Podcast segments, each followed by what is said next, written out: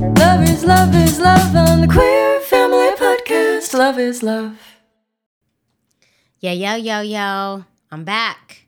I'm back. It's Jamie here in your ears with the Queer Family Podcast bonus episode. Yeah, yeah, yeah. Uh, how are you all? I'm doing well. It is still so weird to be doing these intros all by myself. I feel like I should have somebody answering back to me. So now I'm just going to start answering back to myself.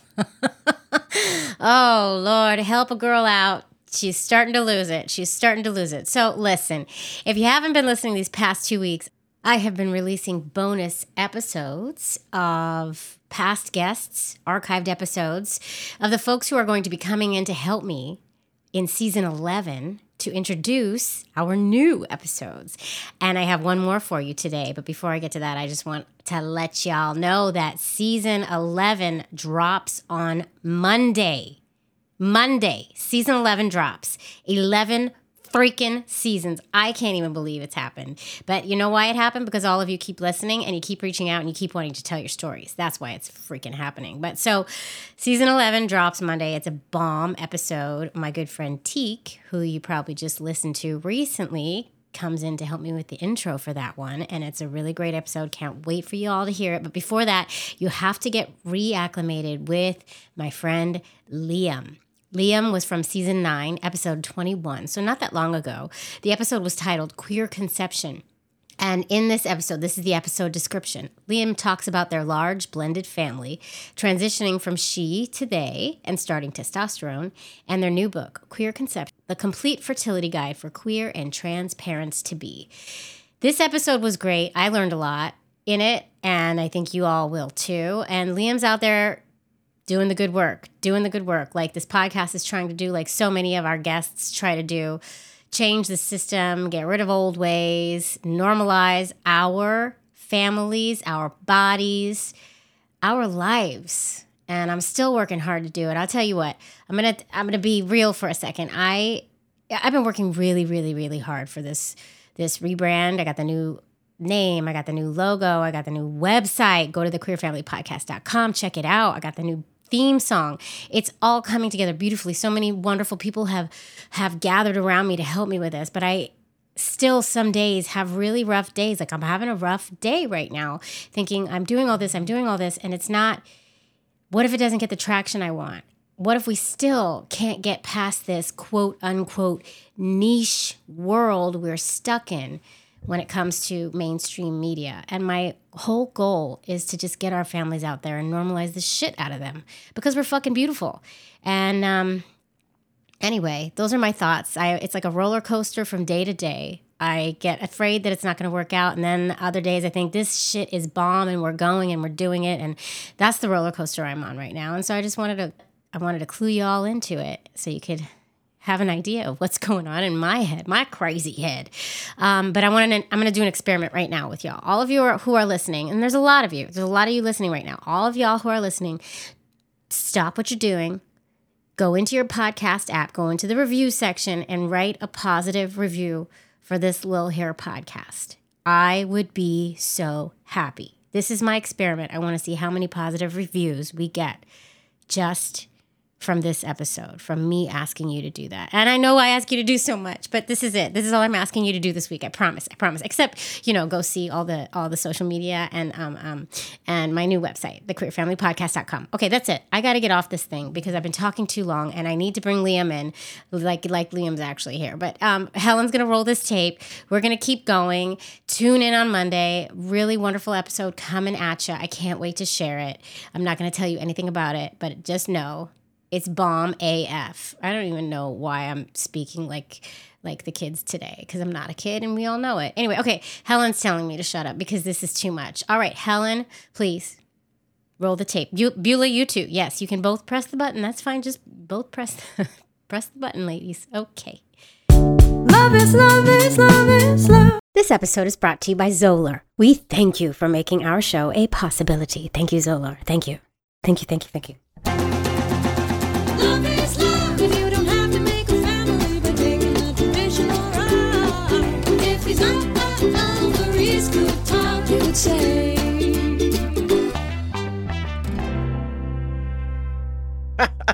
I'm excited. Hey. Hey, Jay. Are you excited? I'm excited. I can barely contain myself. Why are you excited, E? Well, I'll tell you what you already know, but I'll tell you guys America. boom, boom, boom, America. We're having a live event. Oh. Boom. Yes, we are. Yes. So mark your calendars for June 23rd, NYC Prides, the conference at New York Law School in Tribeca. You guys, we are doing a live event for Pride. This just came to us. It's very last minute. Boom. We are super excited, but you got to get your tickets ASAP, now because because it's happening this week. Absolutely. Oh my god. Oh my god. It's an annual symposium of transformative change makers in the queer community. That's us. It's a full day of powerful conversations, networking opportunities, interactive workshops, and a lot more. There's probably going to be merch and giveaways and all kinds of stuff. and all kinds of stuff. Our And listeners queer people everywhere. get a special discount. What's the fan code, Jay? We made sure y'all could get a discount. Here's your code. It's OCT15. 15% off all conference tickets. So you get 15% off. So if you're in the New York City area, you're coming here for Pride, you need to join us for our live Yes. And- event taping. Where should they go to get this information? Okay, so you guys are going to go to the events page on the nycpride.org website, or you're going to Mm. click the link that we are posting all over social media, or the link in the show notes of this here episode. And then you're going to select your ticket type. You're going to click register, and then you're going to enter your coupon code OCT15 on the next page. It's super exciting. I can't wait. I'm also slightly nervous that nobody will show up. So show up, y'all. Oh, God. people are going to totally show up. You want to see us live? You actually want to see us, right? And have a conversation or ask questions and be a part of this live moment. Come talk to us. Be a part of this. Before we talk about our guest, I want to tell you something, E. Tell me. I, for the first time, oh my gosh. Went to an actual barber barber. I needed to get my sides done. I needed to get my sides cleaned up. And I've never gone to a barber for that. I was really scary. Actually, I did go to the barber once when I was eight because I wanted to get my hair cut at the same place my brother got it. And the barber said, the only way I will cut your hair is if you agree to cut it like a boy. And I oh. ruminated on it for like six months. And finally I said, okay, let's do it. And I cut my hair like a boy so that I could get my hair cut at the barber. But that's a whole other story. Okay, first of all, I have to interject here and say it is super cute. Now, use you can't see Jay's hair right now, but it is dope as fuck. The fade to it. Look, wait, no, no, So no. Turn what- your head back to the side. Can you make sure you put this picture right here? Snap. Wait, I'm gonna snap it. Go back. I'm gonna take this picture. We're gonna take this But- picture, But and you're so gonna see. I don't know what to tell the barber because they talk in different words than I'm used to. You say so I was like, well, that's what I said. I said, I don't know. I want to, you know, like do this, you know, buzz the sides, um, and like, can you do like a fade kind of thing? Um, is that what is that the right term? And he was Yes. like, yeah, uh, you know, he's a man of very few words. Anyway, yeah, it's, that it's super cute. I went to the barber and I feel super lesbian, and it's cool. I was sitting in that chair like he knows I'm a fucking lesbian. Wow. Isn't that interesting how our hair means Mhm. like lesbian for us? I Yeah. also am very conscious of not having non queer hair. Like, I Mm. want my hair to represent my queerness, and I work hard to make sure that it does. I don't want to look non queer. Is that weird? you don't want to. You don't want to look basic. I don't, I don't want to look yo, basic. I don't want to be a basic bitch. Isn't that what they nope. say? don't. I don't want to be a basic bitch. No basic bitches No. around here. I'm so We're sad. just living that queer life. So okay, let's do this. All right, this Liam. guest, Liam. Mm. Liam Mm. is a parent of four, and as is usually the case with our families, they've Mhm. got a pretty amazing story of how their family came to be. Sure do. Liam has also been a licensed midwife for years, and they made it their goal to help and support members of our community realize their family dreams, Yes. which makes us love them even, Even more. more. They even wrote a book that has way more science and expertise in it than some books. Than my book. I didn't want to say that. It's called, Liam's book is called Queer Conceptions The Complete Fertility Guide for Queer and Trans Parents to Be. The book is tremendous. Liam is mhm, great. yeah. Let's just bring Liam in because Let's bring him Liam can explain things way better than we ever can, and Liam doesn't ramble like we do either. All right. Helen is like, shut it and let's go. Your hair is basic and I don't care. I don't know. I just made her really New York. Okay. Roll the tape, Helen. Roll the tape, please. Thank you. Hi, Liam. Hi, Liam. Hi there. Nice to meet you. Yes. It's so good to be here. Great to be here with you both. It is wonderful to have you. We got a lot to talk about. I'm very excited. So before we get into anything, why don't we just jump right into that elevator pitch? Let's let our listeners know who you are, Liam, and why you're here. I'm going to count you in. I don't even know any more languages, so I can't do it anymore. So one, two, three, action. All right. I am Kristin Liam Kali. I'm going by Liam these days. A lot of people know me as Kristin Kali. I am a licensed midwife and fertility specialist. And my practice is built around queer and trans family building and um, covers the entire uh, childbearing process from thinking about having a baby, conceiving, through pregnancy, and into early parenthood. Love it. Boom. Wow, you did it. you did it. did. You That's know what you amazing. do for a living very well. Timing is everything. Yeah.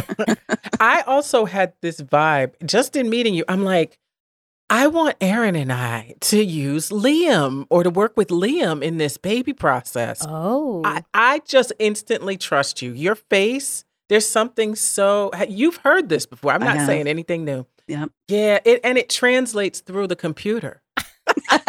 Well, interestingly enough, when I listen to your podcast, it's hard for me to listen to it because every almost every family that comes on there, I'm like, oh, but they just need to know. They they need to know Mm. this or that, or I could help Mhm. them so much. Mm. Um, but you know, it's something you recorded a long, long time ago, and a lot of people have already been through their process. But you know, you hear these stories of the struggles that people go through Mhm. and just the ways that our round families are trying to fit in the square hole of what is Yeah. available mainstream Mhm. around fertility and conception and there's so much that's left out Yeah. um this so i just heteronormative square yes mold. yeah Could you give an example of? I, I don't mean from our podcast, like, but can you give an example of something that you think, oh, they sh- if only they had known? You know what I mean? Mm-hmm. Yep. Um, sure. Here's an example. So, you know, queer couple, they want to make a baby.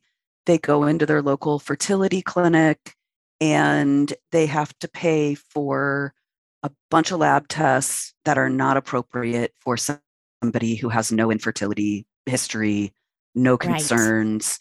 Um, and they're offered um, ultrasounds and trigger Mhm. shots and medications Mhm. that we're just now starting to get some actual literature that's designed around donor insemination populations that say that you do not increase your chances by starting with medication Mm. and that the way that timing of insemination is done in an infertility clinic is either they tell you to pee on your OPK Mhm. once a day and come in the day after you're positive for your insemination, Mhm. um, or they're doing ultrasounds and a trigger shot. Hmm. And both of those approaches can fail you. Um, the ultrasound and trigger shot has the risk of having you inseminate too late because if your body Mm. was just about to release that egg when you got your ultrasound, it's not going to wait because you got the shot Right. some people end up missing the whole cycle because the day Mhm. of their ultrasound they go in and it's already happened Hmm. so that's going to cost you time going to cost you money and even if they're just doing the opk method and they tell you you know come in the day after you're positive the egg only lives for 12 to 16 hours Mhm. and when sperm have been frozen and they're placed inside the uterus, they only reliably live for maybe 24 hours, but their Mhm. actual, you know, period of time when they're actually functional and could fertilize an egg is more like that 12 to 16 hour window that is the lifespan of the egg. So you're trying to hit a 12 hour window Mhm. by testing your urine only every 24 hours and assuming that everybody ovulates 24 to 36 hours after they're positive, and it's not true. So, this person who's gone into the clinic in an environment and an approach that's not even oriented towards their clinical situation, let alone their social situation of, you know, being a queer family. And then there's mm-hmm. all these like straight white people on the walls. All over. Yeah. And the one token queer couple. Right. Yeah. Yeah. But also white. Um, and so the way that I work with people to identify their ovulation pinpoints ovulation within about 12 hours by Mm. um, things that you can observe on your own at home. Mm-hmm. And I've had a number of clients who were timing their inseminations way earlier than they ever would have been timed in a fertility clinic. And these folks are getting pregnant on first or second cycle. And Right. it's because we're following the timing that their own body has. And I am positive that if these folks had gone in the next day to inseminate, they wouldn't have gotten pregnant. They would have thrown their money down the drain, all however many cycles it took them to end up doing IVF. And by then you're spending tens of thousands of dollars. The first doctor my ex and I went to, we were doing the basal body temperature, and you know, we didn't have kits. We just had the thermometer and a little piece of paper, a little pad that we made up, and we were writing everything down. And his estimations just did not make sense with our tracking. And we kind of blew it off because we said, you know what? We're not doctors. Obviously, he knows something Right. that I don't. But actuality, he didn't know. So we had we Mhm. transferred doctors because we were like, this feels wrong. Yeah. Something it we can't be this far away. Yeah. And we're testing everything, the cervical fluid and the we read everything. Mhm. And it just and yeah. So I want to say, Liam, you're you're touching on upon a a theme that comes up with our families over and over and over again is the frustration that we go through when we go to these clinics and we're automatically treated like an infertile straight couple, which we are not. And so many couples have said that to us in this Mhm. show. And also, I went through almost three years of infertility. Mhm. And I think I needed you. I think you're Yeah. right. I think Yeah. that it was not timed right. They weren't listening to my body, Mhm. which is like really freaking frustrating. But I didn't know any Yeah. better. I didn't know. Yeah. and it's thousands of dollars Oh my God. I down spent the drain. I spent over fifty thousand dollars Yeah. to make my more probably Mhm. through Yeah. the three years. So Mhm. everybody needs. So uh, anyway, the, the lesson in the needs story. Everybody needs a I Liam. mean, yeah, for real. Like I'm like, can Liam come back every once oh in a while God, and Liam, we just ask questions? You become our in-house um, we could take callers. We could take I'd love that. I could Oh do my it. God, that would be so cool. Let's do it.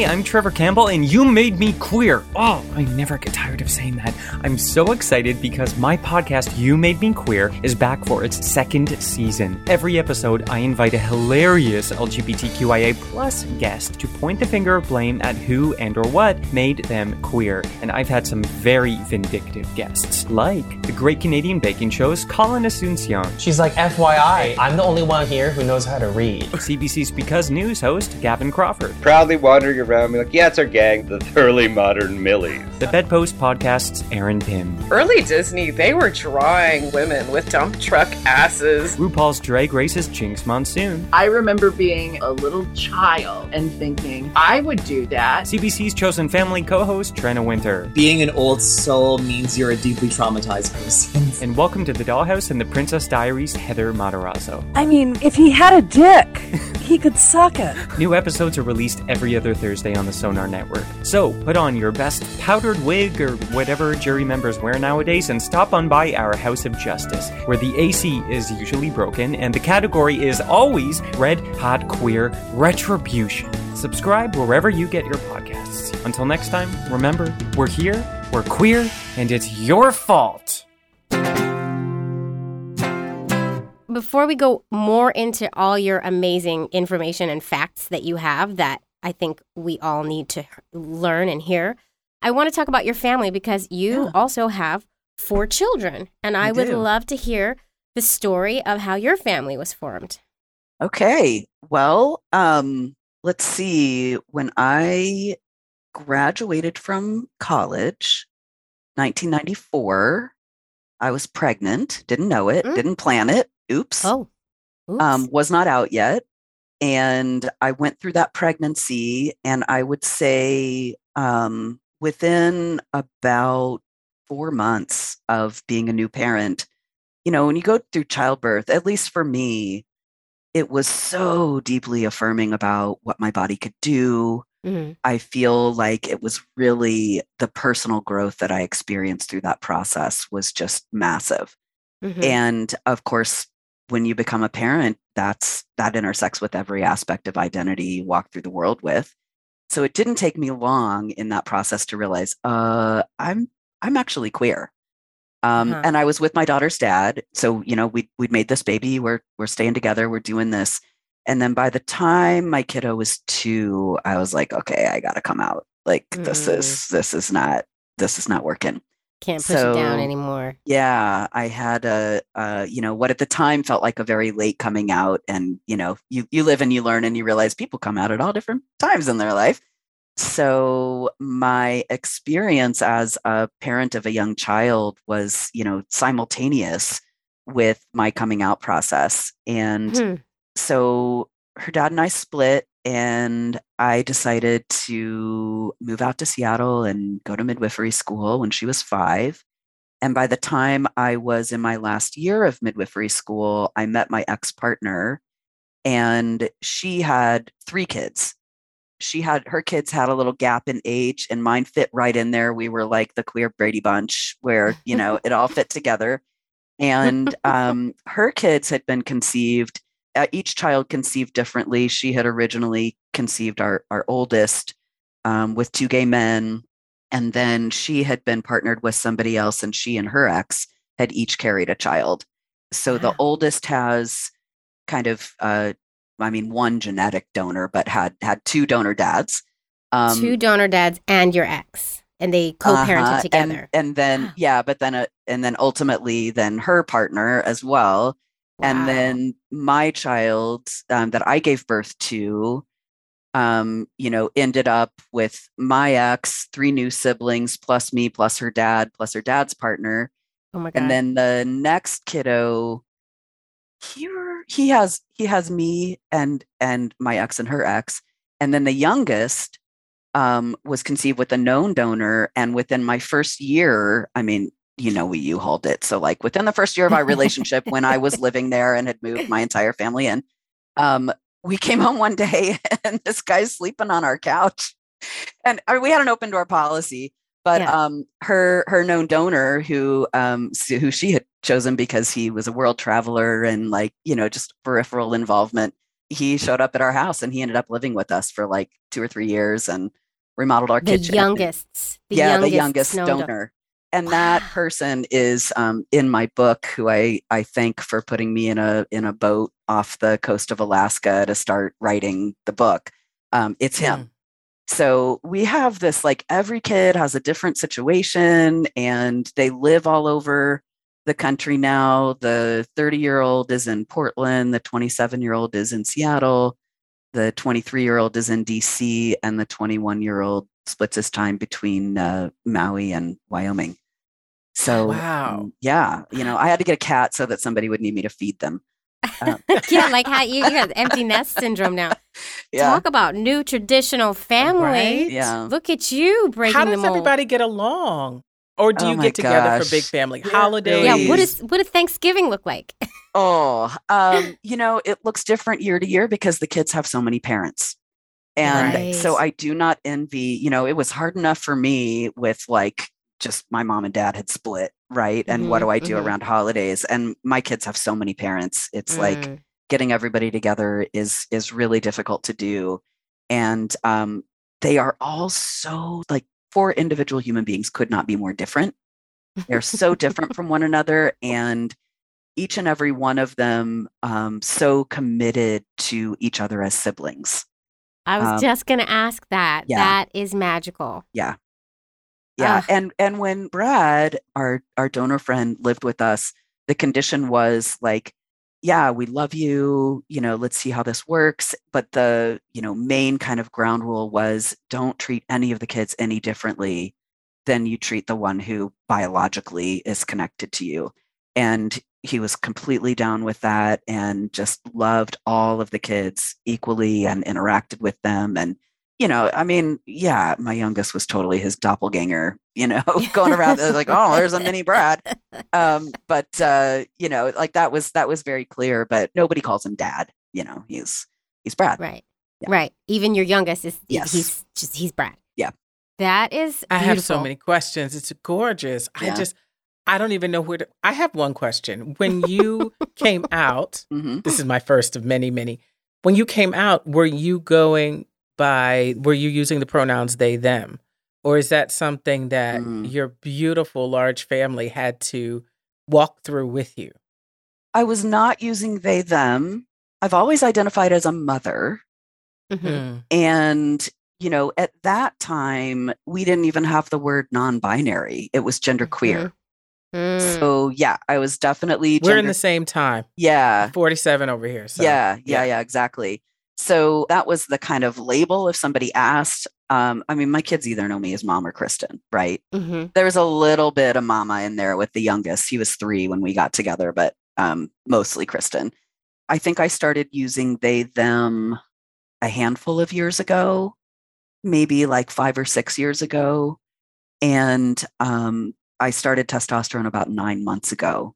Perimenopause, you know, had me in its grip, and Mm. everything I could read about perimenopause was so feminized. I just couldn't see Mm. myself reflected in it at all. Uh-huh. Um, big plug for Heather Corinna's book, um, What Fresh Hell Is This? Oh. Book put that on my menopause. list. Yeah, Heather is um, non binary and includes, I think it's like a two page spread on trans and non binary menopause. Awesome. Yeah, like the only inclusive book out there about menopause. Ah. And she's fantastic. Oh, there, wow. sorry, Heather is fantastic. They are fantastic. I misgender myself because it's been 47 years plus, you Mhm. know, that I've had to pick one because there was only two choices and they just decided, "Hey, we're picking this one." Mhm, So I am still adjusting and I've always felt like a mom mhm. and a, a wife. So I'm learning Mhm. where it matters to me.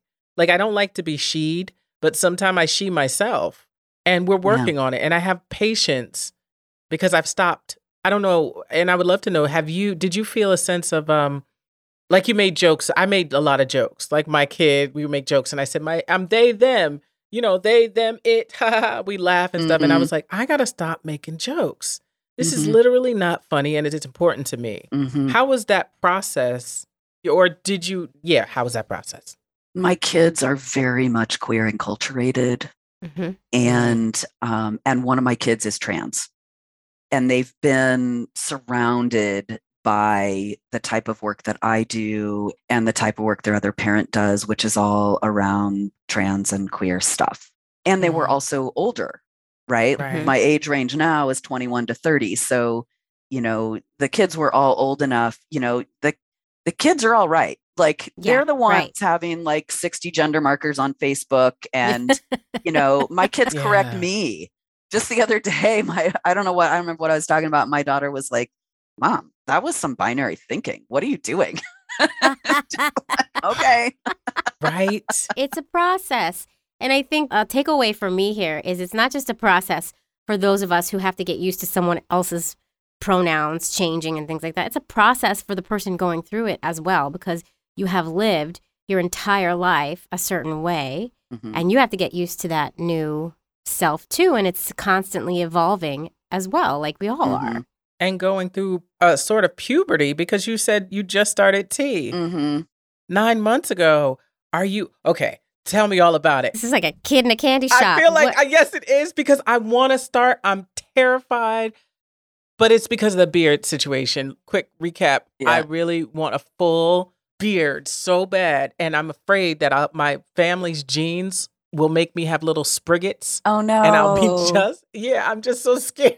oh i hear you on that one How are you feeling on the T? um i feel great and what i want to say is you know you don't just transition it's Mhm. like you come to awareness about parts of yourself that you had to put away or put Mm. aside in You're order to function in the world and so it's not like you just i mean maybe some people do turn on a dime but my experience is you're sorting it out Mhm. midway, yet you're in relationship to people. And we have these things called words and pronouns. And so you're trying to navigate your own self knowing and manifestation while at the same time communicating that to people that that you love or even Mhm. just that you meet and so you know it's it's really tricky there's no right way to do it but just remembering that it is a process and it takes as long as it takes and it starts where it starts and it ends where it ends I think that's the part that's hard for me. The age thing, because you said you're about to be 50 and you started T nine months ago. So that Mhm. puts you and I really close to a journey, right? Mhm. And because where are other of us that I don't know? I don't know, but I, you're here. So I feel like you're here for me. Thank you so much, Jamie. I'm really happy this all Absolutely. happened. How do you reconcile some things at this age? Because the age thing, uh-huh mm, tell me about it. well my body was transitioning whether i liked it or not Yeah. and I have walked through the world perceived female mostly when I was a little little kid I could pass and I loved it and I cried the day that I realized I was getting boobs because I knew I wasn't going to be able to pass anymore and get you Mhm. know get people to see me for who I am. So I just thought well I've I've walked you know if I should live to be 100 then I've lived half my life being perceived primarily as female. So why the hell not? This is just a bag of skin and bones that I've only got for a few more years and then I'm dead. So like Mhm. who you know the like the kind of bodily integrity piece of it and like as somebody who I went through a pregnancy, I was deeply transformed by the experience of giving birth. I found my power as a human being. Um, and obviously found my calling in the process as well. But I have a deep reverence for the body and for what bodies who can conceive and and harbor and grow and give birth to new life like we're special you know? We've got something pretty cool going on in these bodies that we were gifted and that's beyond gender Mm. you know? But but still you walk around in the body you were given and guess what? We have science and we have medicine and we can we can utilize medicine to make our lives better. And i will tell you in answer to one of the questions you asked a minute ago e um, about what that was like for me starting testosterone it was like this entire set of self-policing i was doing in order to fit in Mm. with what was expected of me as a perceived female person, I could feel even just in the very, very beginning of it, like those guardrails are gonna are gonna fall to the wayside, and I'm not gonna have to function that that way anymore. And even now, I haven't had. I am planning to have chest surgery, but I haven't yet. And this chest gives me away because it's sizable. Um, but just like if I'm wearing like big clothes and I've I've got a lower voice and I reach out to shake somebody's hand and introduce myself as Liam, I'm perceived as male. And it is such a breath of fresh air. I mean, I mean, there Mm. was also a piece of like, oh God, now I'm like perceived as being part of rape culture. Right? Right, Oh. right. Because that's, a reckoning. Right? Right. Like, oh, yes. you can't just take the parts of masculinity that feel affirming. Like there's Right, a right. whole, you know, 49% of the population that have a different set of expectations in the world, and a lot of it's really shitty. Mm. Um, right. Oh, I should watch my potty mouth. I don't No, know what our can't. Guidelines have are. to. okay. You don't have to You watch got all the words. Okay. any potty mouth. You so you know want. it's a it's a mixed bag you know and like there are probably like conversations i could have with somebody on the street perceived female that i won't be able to have anymore right. um, Things change. you know about oh, about motherhood or Yeah. parenthood or sex or whatever like right. i mean y'all y'all can tell I'll, I'll dive deep and just talk to anybody about anything Today's episode is sponsored by Zahler. And so, E, I have to ask you, how are you and Aaron doing with that baby making? Oh, listen, let me tell you. Uh, of course, you're going to ask me that. Mhm. We're still in the infancy stages. I get it? Infancy stages. But, you know, she's ready. I'm old, you know. You are old. It's true. But that doesn't mean you can't make a cute little LGBTQ baby. That's the beauty of having two uteri. Uterus? Well, mine is not uh, on the auction block anymore, but hers, No. absolutely. Right, exactly. Yeah. And you should use Zahler to do it. Zahler offers a most complete and comprehensive prenatal vitamin, which includes 300 milligrams of DHA, the active formula of folate, which is important, bioactive B vitamins, chromium, also important, lutein, and a whole lot more. That is all important stuff. I know because I took a whole bunch of them when I was trying to get pregnant. It in is different important pills. stuff. And we have very cute boxes and everything that Zahler delivered to us that Erin has started popping the pills in those little cute, it's really well packaged. She has started taking their um, prenatal vitamins with DHA in it. So she seems happy and they don't seem difficult to take. So there's that. Well, this is very exciting. We are going to make yet another baby Oh on my it. These gosh. ovaries could talk. Oh my gosh. I can't breathe. I love that you're just asserting yourself into our business and I'm happy about it because I feel like you're a younger parent and you can hop in and do certain things that my knees just won't let me do anymore. Right. Well, I don't know if I'm going to help you with that, but I am invested now, and we are going to make this happen. This Well, is good. I'm glad someone is invested and ready. Okay, so guys, with Zahler Prenatal, you can rest assured that you're providing you and your baby with the best you deserve.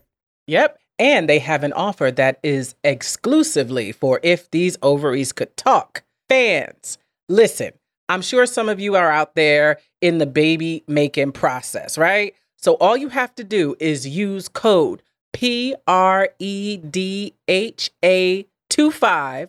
That's PRED H A 25 on Zahler Prenatal DHA at Amazon.com at your checkout, and you will save 25% off your purchase. Come on, y'all. 25% We are off. make- that's huge. Yeah, it's true. And we're making so many babies. So many You're just going to use code P R E D H A 25 on Zahler Prenatal DHA at Amazon.com. Check out for 25% off your purchase. It's Z A H L E R is how you spell Zahler, by the way. Boom. You said midwifery, correct? Midwifery is the correct pronunciation. hmm It's a, so gendered. And I was going to ask, is that is that an issue for you at times? You know, I thought about that. I thought long and hard about it a few years ago when I had a transition in my practice. And the the meaning of the word is with women, right? And Hmm. obviously the folks I'm with are not all women. Right. Um, but midwifery as a not even just a profession, but as a role among human communities and groupings. We are we are social animals and we reproduce, we procreate. And Right. midwives have existed throughout time around the world. And you know, you go to an international midwifery conference and there are just like mo- most other countries mid- midwives care for pregnant folks and that's just Mm. how it is it's Mhm. different here in the US so i really believe in upholding what midwifery represents worldwide across cultures but especially in the united states midwives are marginalized and Mm. um, you know even when you think about getting pregnant it's like oh well i'm going to go to the doctor well Mhm. guess what you know you want to go to a surgeon if you just needed a pap or had a uti then that's like pretty much the same thing that you're doing. Like there there are care providers who are so much better suited to uncomplicated clinical pictures and take the time and hold the space to hold the other aspects, the relational aspects, the personal growth aspects, the emotional aspects that uh, Right. are not part of that clinical care, Mhm. which also kind of goes back to your question too, Jamie, about like, okay, so what's missing in Mhm. that fertility clinic model, you know? And it's that you're only receiving this clinical care, but you, you don't just like, you don't just have a pregnancy, you have a baby Mhm. Right. and you don't just give birth, you become a parent. And Right. so that's massive. Yes. So so I have continued using the word midwife because I I honor the profession while at the same time recognize that I am deeply marginalized within my profession. I just am holding space.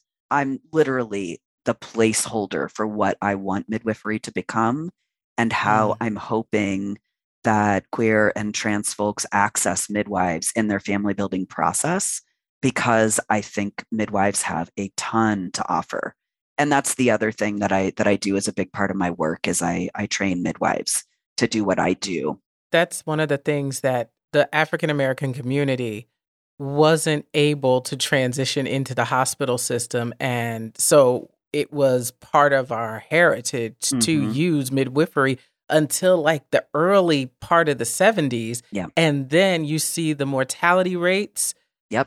on African American parents. Yep.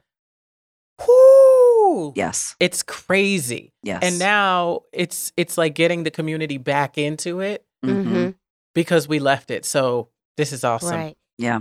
Just so you know, I am so I feel so strongly that we need more black midwives that I I do a 50% discount for BIPOC Oh. midwives to go through my my course cuz I just Oh I just want to get it out get, get it out there. Yeah. My That's wife wants to go into nursing. I found our midwife. She just walked in. But Oh. I have our midwife right here, just so you know.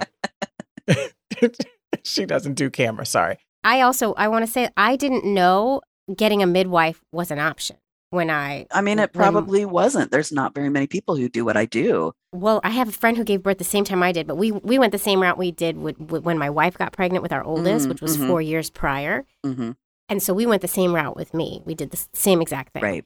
But my friend who got pregnant at the same time as me used an all a, a midwife service. Like it was Oh, for the It was- pregnancy you mean.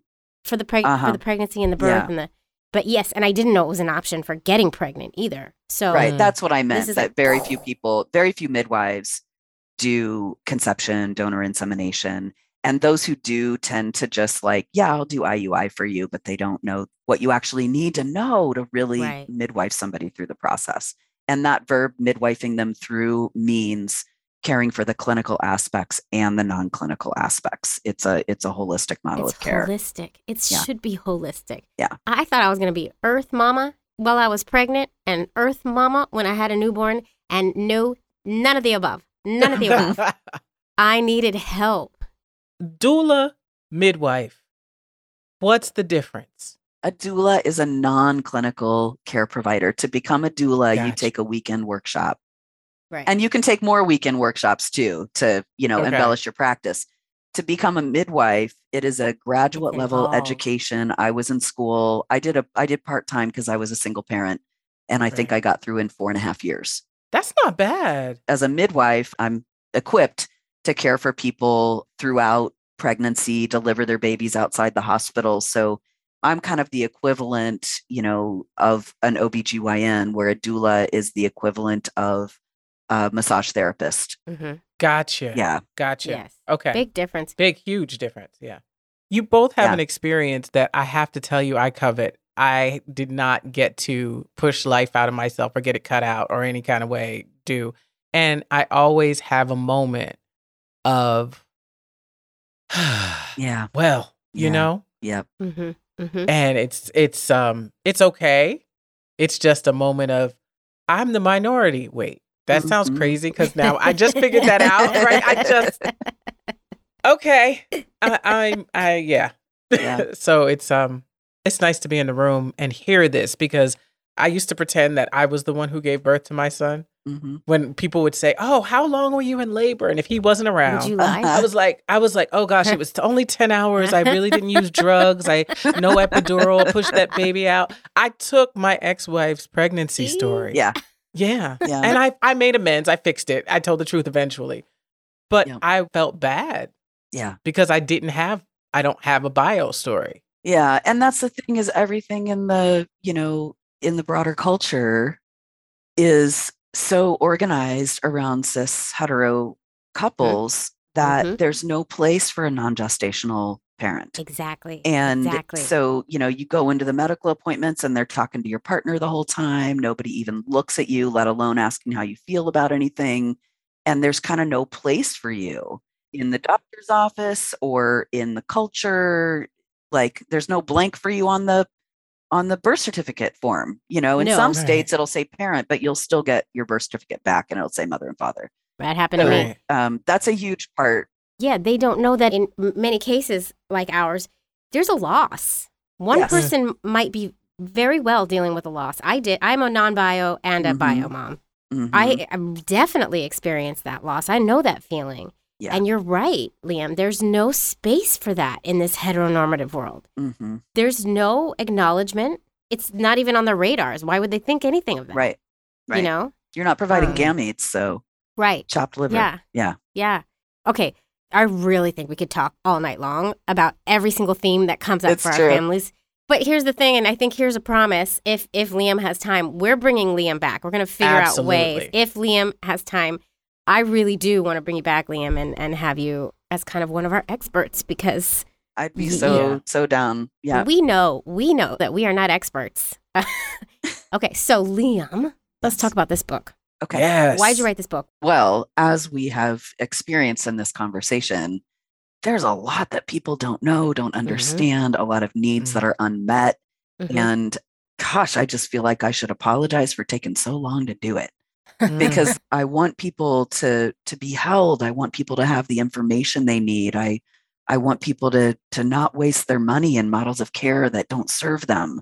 Mhm. And I want people to feel supported and affirmed and, you know, all along the process to have the non-gestational parent spoken to Mhm. and and acknowledged as a vital member of the family and these are all things that although we may struggle with it individually collectively they're things that we all know and once we get in a room together we just like oh yeah okay there's shared experience here yes. and so we can have this conversation so my goal in in writing this book was you know ultimately to make the world a better place and to Mhm. to raise the platform for what we expect for ourselves and Mm. and what we expect from our care providers around conception and family building this is exactly why this podcast was started. This is Mhm. exactly why we wrote the book we wrote Mm. because there was a void of these kinds of conversations anywhere. And they, I gotta say, as the person on the other side of it, hmm they saved lives Yeah. because I was almost not here because there was no information 12 years ago Mm. with how I was feeling when my then wife was pregnant or gave birth. There was no information. And it was horrifying to feel like I was so broken and o- the only one with this journey. It just wasn't talked about. So Right. this podcast, your book, the work you're doing in the world, I believe the work all three of us is doing in the Mhm. world is literally saving someone's life. We don't know who, we may Right. never, right but right. And Yeah, no information and no affirmation. I want Yeah. to add that, right? yeah. This Mhm. is uh, I, okay. We're gonna let you talk, Liam. Just take, okay. Yeah, take- I know, take right? the floor, Liam. this is so important. And I can't believe that we can count on one hand, maybe two hands, the amount of resources that are out there for us. Mhm. Still, yeah Right. still, right? right So take the floor, Liam. what do you want me to talk about I want you to be a call. Can we do a call in? One day we should do a call in, like, because I'm sure people have questions for Liam as well. Maybe writing your questions, folks. And when we have Liam back, we can answer some of the. I'd love to Liam do can that. answer the Write questions. in your questions great while you're idea. listening to this episode and send them right over to ovariestalk at gmail.com. all right And we will bring Liam back. But okay, Liam, talk about your book. i just love to hear you use my name over and over thank you You're welcome. You're so it's welcome. new and every time it's like you know gender euphoria But you look like Liam to me. You me. do Thank look like. Liam. thank you Yeah. i'm just sharing my trans joy with y'all I love that. Yay. Thank you. I'm going to cry. So, okay, what's the name of the book? the name of the book is queer conception the Love it. complete fertility guide for queer and trans parents to be I love it. And that's a really great Yes. side book to if these ovaries could talk the things we learned about making an LGBTQ family. yep It looks so exciting. Can you hold it up? yeah Look at that. That's beautiful. It looks serious, but also like important and enough of the the maternal. I know I'm making a lot, but it looks like a book I would pick up. And that's exciting to me. good and you can see i was mid transition when i had to approve the cover and i didn't Oh, know yeah. my my given middle name starts with l so i was like well i'll just put that in there it'll still be my legal name and maybe i'll just pick a name that starts with l Because it's your And, dead name uh, on the book. uh i i don't Would you I say it's your don't- dead i wouldn't name? say or- it's a dead name so many people know me as Kristin Kali i Mhm. mean professionally and i don't it's Kristin is not a dead name to me yet maybe it will be but Mhm. I'm, I'm fine with all of it okay, great. I love this so much. You're saying all the words because Erica's not a dead name. Like I don't get mad about Yeah. it. It's just like I feel like there was little Erica, Uh-huh. and little Erica is great and got me to Big E, right? Like Yeah, now I get to be E. So exactly. yeah, yeah, totally. cool. So, um, the book is very much infused with my voice and kind of um, the things that you all have been kind of recognizing in um, how I speak, what I speak to. There's just so, so much at the core of the experience of what it is to become a parent. Mhm. And so that voice is infused throughout the book. And the other thing I should say is this book is inclusive of families um, who are using a surrogate. Mhm. So, like gay dads, or for whatever reason, parents don't have the reproductive capacity. So, this is not just all about donor insemination for folks who are carrying. This is any kind of queer family, you know, solo parents, poly parents. Chapter one is making decisions and creating a timeline. Even just that stage of the process, some families spend years there Mhm. of Oh, you know we are know. we going to do this all the Mhm. different you know you get decision making fatigue before Mhm. you Yes. ever even put sperm in your body Mhm. so in that decision making chapter i really speak to so much of what many of us are grappling with with no guidance other than what we Mm. can stumble upon online and um, you know obviously hearing other people's experiences like on your podcast Mhm. that's informative and important and sometimes you just need it all laid out in front of you Yes, truly. And we also talk a lot about LGBTQ drafting, where you just take the person in your life who's done it before you, you do Yes. exactly what they did. exactly And a lot of us in our community do that yeah because that's the blueprint we have and it worked. And so, okay, Right. I'm going to do that. I'm walking that path. Yeah. yeah somewhere in there i think maybe the ivf chapter i mentioned that and like you know if you have friends who went to a certain clinic Mhm. and you want to go there because they did be sure and ask other you know ask deeper questions like how did it feel um, to be Mhm. in that clinic did you see images that reflected you um, Mm. were you misgendered was there anti-fat bias um, Mm. so like ask those questions because especially if you and your friend that you're you know modeling your path after don't share the same identity Mhm. um, or if you have different things about you then you might be treated different than your their friend was and and all of that is important we need to expect more so after the decision making chapter there's a chapter on fertile health for everybody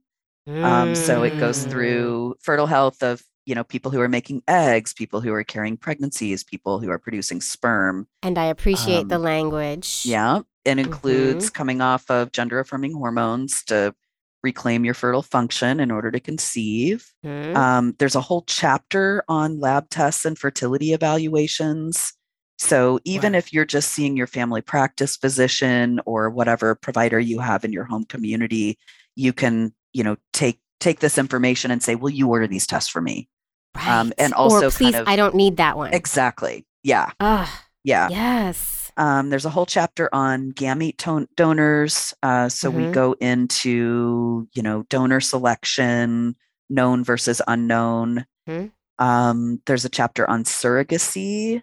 And then there's a chapter on insemination methods and timing. And that chapter breaks down the methodology for identifying your ovulation within 12 hours Mm. And um, it really just involves you're using some of those same tools that y'all Mhm. mentioned earlier in our conversation you still use the ovulation predictor kit but you keep looking for your symptoms of uh, high estrogen after you get that that surge in luteinizing hormone because you Mhm. will continue to have symptoms of high estrogen until your egg leaves the ovary And can you say what are some common estrogen symptoms? Yeah, that's a great question. Um, your fertile fluid, you know, when it's when it's not fertile, it looks like some stage of Elmer's glue. And then Mhm. once you're fertile, you start to have fluid that is the quality of anything from watery to raw egg white, and that Snotty, raw yeah. egg white may stretch. Yes. The cervix will also become soft and open, and you can feel that with your fingers. It's hard to grow eyeballs in your fingertips as midwives. yeah, that's we something have I've to never it. been able to do. But it, if you do it consistently through the fertile phase for about two or three months consecutively, you know, because it only happens once a month, the Right. changes are very subtle. So it usually takes people two or three months of tracking with their fingertips to understand those changes as they occur. But what makes it even easier, and here's where people kind of get surprised you can use a speculum at home on your own with a flashlight and a mirror and look at your cervix. And Oh, from I don't know if I that can do that. I don't know if I can do that myself. it's not I never thought about rocket looking at my own. I've never seen my. Oh. Isn't that crazy? How many of us have actually ever seen our cervix? I've never Well, seen my cervix. If you've seen a midwife, you probably have because we show people all the time. See, I've never seen a midwife. We should know these things about our bodies. We should be empowered Should and know central in the like. in the process Yes, and in your care. yes. And it is the mo the changes in your cervix. Um, your cervix Mm. will be most open at ovulation time, and then it'll Mhm. start closing. It'll be most soft, and there may be a position change. So even just that opening of the cervix, you can see it with your own eyes. And Mhm. a lot of people are incredulous the first time they witness this change in their body. They're like, why didn't somebody teach this to me when I Mm. was growing up? Why was this not in high school biology class? This is a basic human body function. Okay, so so take us through some more. Okay. Yep. Um, there's a chapter on troubleshooting and complicated conceptions. You know, have Mm. you identified your best timing? Have you done all the labs? Have you paid attention to your fertile health and and how you're living your life and you know treating your body every day? Because these Mhm. things have an impact on the endocrine system and therefore on the reproductive system. Um, I wrote a whole chapter on IVF, and the way that I organized it was um, I wanted to explain to people what the steps were because I don't think that's usually explained in a way that people can really grok it. But, you know, some people are queer and doing donor insemination or surrogacy or whatever and do have difficulty conceiving. And Yeah. so I wanted to have something for those families too. Uh, the next one is coping with cycle attempts. So it's a whole like how to get through this emotionally. There's a whole lot of Brene Brown in there um, and Sonya Renee Taylor. Nice. There's a chapter on miscarriage. I wanted to put that in its own chapter so people Mm. could Oh, go there if they need it and skip it if they don't. And then um, I insisted on including uh, what's in chapter 11, even though really I wanted to make it a, a whole other book. I wanted to put something about pregnancy and lactation. Um, and and what that includes is the early weeks of pregnancy before you know before you can really establish care with a care provider Mm-hmm. what i want people to know is um, folks who are inducing lactation Mm-hmm. whether you are a trans woman Mm-hmm. it's possible you can do it or if you were assigned female at birth and you're not carrying the pregnancy you can also induce lactation and i wanted that to be in this book as well because it's best if you start that lactation induction process uh, three to six months before the baby arrives so i wanted people to have this in their hands That's okay really great. now i'm know. done with That's my great. list of chapters thank you No, because and we've spoken to numerous couples who have induced lactation. Like when I say numerous, I mean like a a small handful. Um, Mhm. But it's something that every time it comes up, we we we try to glean as much info as we can from Mhm. the person who did it because, like you said, it's it's really hard to find the information on it. Um, and So- it's not for for some families it's really emotionally complex to have Mhm. that lactation induction happening and i speak to that too I love it. I think that you have many new fans in Yeah, in this podcast. Absolutely. um, because you're speaking you're speaking our language you're speaking all of our listeners language right now and we really appreciate it and we need more knowledgeable folks like you in our corner And we needed you. So thank you. Mm, you're welcome before we sign off here say the name of the book again the author's name that as is written on the book and um, where we can find you where everybody can find you if they want to follow you or okay be a part of your life the name of the book is queer conception the complete fertility guide for queer and trans parents to be by Kristin L. Kali which will um, in future reprints it'll be Kristin Liam Kali is probably what i'll put on there. And uh, i am based in seattle washington but i do telehealth. So you can find my Oh, practice um, at www.maiamidwifery.com and that's m-a-i-a and midwifery is spelled M I D W I F E R Y. And so, what this means is you can go to my website. I can be your midwife no matter where you live. I can do everything but the IUI procedure. Um, in terms of families who are conceiving via insemination, I can order labs anywhere in the US. I can meet with you, give you, you know, guidance and and do your clinical preconception care. And then I also run a pregnancy program specifically for queer and trans families. There's a parallel program for solo parent families where you're able to get your education, whether it's childbirth education, lactation education, pregnancy information, um, while at the same time having live facilitated. I've been facilitating groups for 25 years. So I facilitate the groups. Um, I'm also training others to do what I do. So you you show up at a group with a bunch of other families like yours um, on Zoom. We are having these robust conversations. I mean, the the way you hear me talking, like this is how we do in our groups, Mhm, mhm. and um, that goes all the way like monthly in the first part of your pregnancy, and then it's every other week, and then your baby arrives. We we share birth stories, and then there's a weekly new parents group that meets. So everybody's like showing up at 10 a.m. on a Sunday morning, you know, pumping or nursing or bottle feeding and hopping up to change a diaper and nobody slept last night and half the people's hair is all disheveled, uh, including mine. And uh, not really. Um, I'm too I know. I was about to say no. That no. I bet. I bet you can see me. You know my hair's good. Yeah. I'm gonna make sure it is. Uh, but you know, I, I may or may not have on sweatpants. So anyway, all that to say, um, this is you know, uh, maybe maybe this is why I was raised in the Baptist church. Like I'm proselytizing this stuff. Like I just want I want people to hear the good news. Come to the and light. we're gonna do everything we can to make sure they hear the good Yeah. news. Oh my God, this has been really wonderful. Thank you so much. Thank you so Thank much. you so much for coming having on. me. I just I've really enjoyed my time with the two of you, and and I'd be Oh, happy to come back. Let's You're let's coming, talk more. You're, You're coming, totally back. coming back. You're Okay. coming back. Oh, Liam, Liam, Liam. Liam's so amazing. So much information, right? Like just a well of knowledge. Yes, and in perfect time for some folks, house and never. I wish I knew about Liam 15 years ago. Yeah, I mean, E, you were like a kid in a candy shop talking to E about the transition. Facts. That was really wonderful to just witness your two's conversation and and how excited you were to talk to somebody who's been through it and like and who's on T? who's on T and it was really wonderful is to to watch that conversation and just see your excitement and see Liam feel, you know, like, oh, this is good, I can help. And it was just a nice moment. And that's why this podcast exists, so that people can be mirrored, you know, see Yeah. themselves mirrored in these stories. So I'm just gonna cry. oh, don't don't cry. But I gotta tell you, the feeling of seeing connecting with another trans person and asking questions because they're we're all at different points of our Mhm. journey.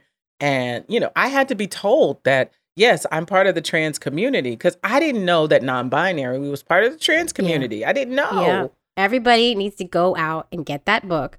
You can check these show notes for this show here for a link, or Mhm. you just go straight to Liam's website, maiamidwifery.com. That's M A I A, midwifery.com. Get the book. We need support all of us, this queer Yeah, community, us. because we're doing good stuff in the world. I don't know. I just Absolutely. turned into Liza. I liked it. All right. Well, if y'all want to help us make this content for LGBTQ families, you can join our Patreon community and you can do just that. You're mm-hmm. going to do a good thing and you're going to get bonus content. And at the gestational carrier level, you'll get video interviews of most episodes, which are what? Dropped Dropped Day day, early. early. Boom, boom, Yes. So go ahead and head to our patreon.com slash ovaries talk to join. That's right. And don't forget, Jay and Robin wrote a book, right? Y'all know about the book. It's a really great book. The book is called If These Ovaries Could Talk The Things We've Learned About Making LGBTQ Family. Mm-hmm. And it's available at all major retailers, and you should buy it. So if you want to buy it locally, go to IndieBound. Get the audiobook if you want Robin and Jay to read it to you at night. That's available on Amazon, Amazon, iTunes. if you get it, don't be afraid to review it on Amazon or Goodreads. Actually, do that. Review it on Amazon or Goodreads. Yes. okay. Yes. We also have all kinds of merch, and Pride is the perfect time to get it. So many designs, and you can put those designs on any product in the store t shirts, mugs, notebooks, face masks, laptop cases. You're just going to go to a link in bio on our Instagram page and you can get straight to the store or go to teepublic.com and type in ovaries if these ovaries could talk, and we'll be there. We'll be there. Boom. Also, social media. Don't forget to get your tickets to our live event. It's happening June 23rd at NYC Pride's The Conference. This is NYC Pride's annual symposium of transformative change makers in the queer community, and we are one of the very special guests. And our listeners get a special discount code to attend the conference and our live taping, of course.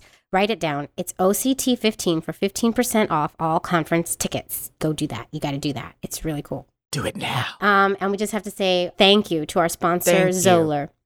And a huge Yes. thank you to all you Patreons who are helping us make this show. We really do thank you. And we apologize for rambling so much, but we just get excited when we're talking. Okay. Should I say it? We say it together. One, two, three. Eggs, Fried eggs, ovaries, ovaries out. If these o- o- ovaries could talk, they would say, Eggs, ovaries out.